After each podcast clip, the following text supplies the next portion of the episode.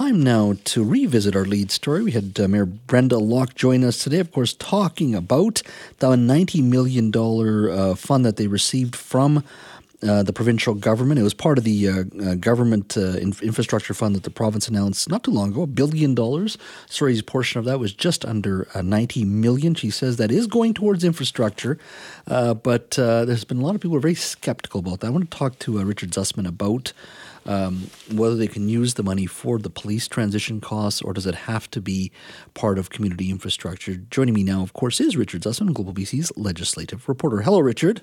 Hey, Jess, how are you? I'm doing very well. Uh, we had uh, Brenda Locke on. She maintains that it is money. The 90 million will go towards uh, a third uh, a rink in uh, Cloverdale. Uh, and it also go towards uh, the pool, the new pool that they're building. The first phase is $100 million in Newton. Uh, but it, she still also maintains that they owe $116 million. There's a shortage of $116 million, and that's due to the police transition. What kind of comments have you heard from the minister in regards, or the government in regards to how these dollars can be used? Yeah, so we heard from both the Premier and from Public Safety Minister Mike Farnworth today, and both of them said that this is a legitimate way that the City of Surrey can use these funds. That is why they are there to help support infrastructure. But the Premier noted and warned that if this is the long term solution Mayor Locke is looking for, she needs to look somewhere else because this is one time funding that is built into this infrastructure fund based on this uh, surplus the province is currently working with.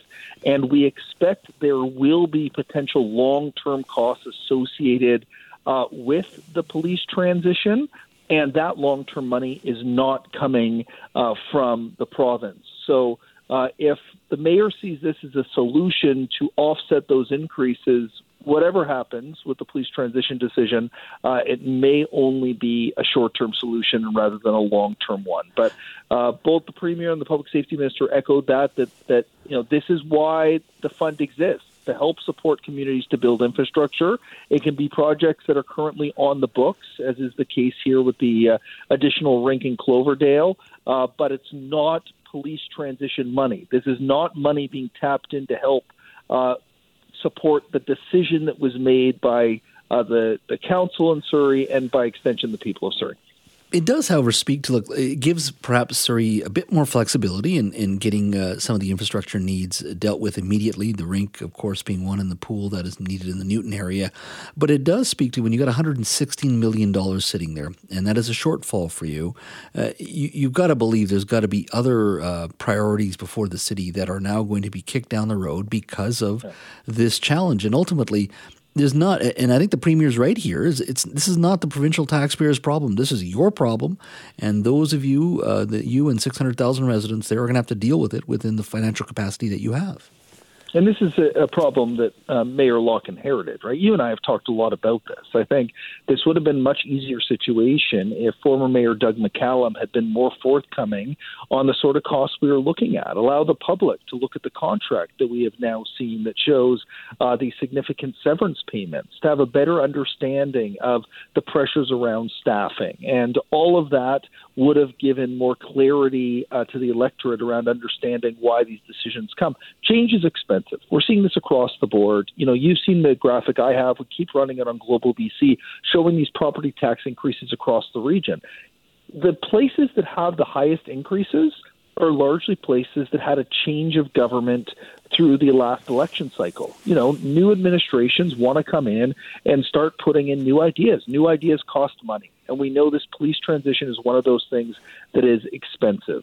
Cost of living is also a huge priority from the provincial government. And that's why we're seeing funds like this billion dollar um, municipality infrastructure fund to help offset some of those costs that all communities are experiencing when building things that communities desperately need. I, I was in Surrey on the weekend, Jazz. Mm-hmm. And whenever you're there, and I know there's lots of listeners listening right now who live in that community, you see how desperately needed this infrastructure is. Those communities are growing so fast. We've heard stories time and time again about schools being full the moment they open. I was at the Cloverdale Athletic Park on the weekend watching a friend's uh, kid play soccer, and you could see there that is a place that needs more support. It is a massive athletic center, but there's so much demand for that and we're seeing that across the region. Is the demand is high, there's a necessity to build, and then when you add on top of that a transition around policing, it, it puts a lot of pressure, and it's ultimately pressure that the taxpayers of Surrey are going to be responsible for. Any sense of when we can expect a decision yeah. on this policing transition?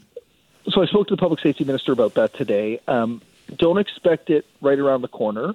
Uh, the promise has always been before tax season is finalized, so the expectation is that comes at some point in April or May. Uh, the minister is working with his public servants to do this as quickly as possible, but I wouldn't anticipate anything as imminent here uh, as in the next few weeks. Uh, legislators go on break for the next two weeks for spring break that lines up with uh, families in Metro Vancouver and I would expect that we will get the decision sometime after that. I don't expect that last week in March, although something could happen.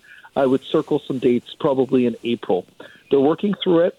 There's a lot of gaps, and you and I have talked about this before. Uh, the RCMP has not been particularly forthcoming with all the correct data when it comes to graduating officers and how many of them will end up in Surrey. That's the big data point that the province believes it needs in order to make that full assessment on what is safe here. That's that's a point that the premier reiterated again today. This is not about politics. This is not about what the people of Surrey said. This is largely, this is only about keeping people safe.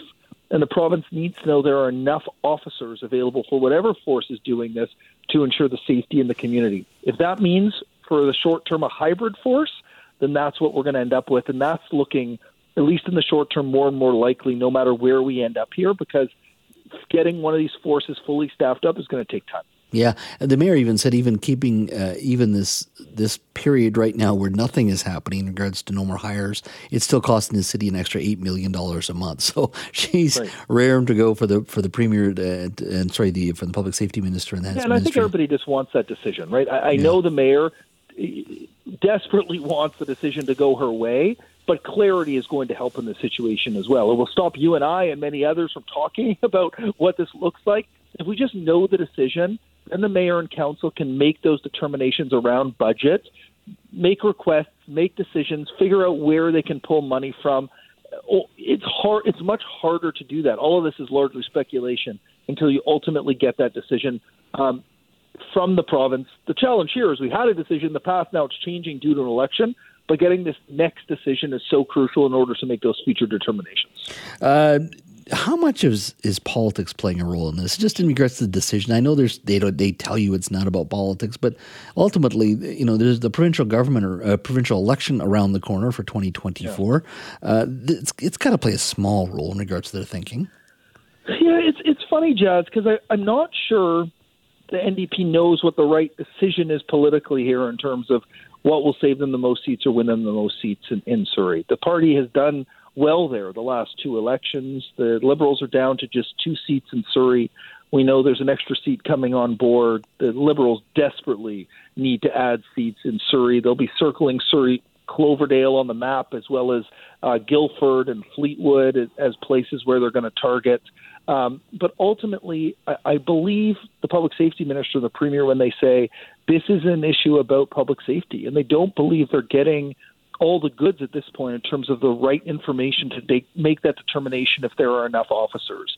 Because ultimately, you know, 20% of people in Surrey voted, and the vote was incredibly close. So there are a lot of people who are going to vote in the provincial election who didn't have their voice heard in that municipal election, and we're not exactly sure where they stand in terms of the police force. We've never really understood uh, that sort of scale of, of where we're at. And it, and it ultimately has always felt like a 50 50 split to me uh, in that area in terms of uh, Surrey Police Service or Surrey RCMP. So, you know, everything is political, Jazz. You know, that's why you and I, you know, can make a living talking about it.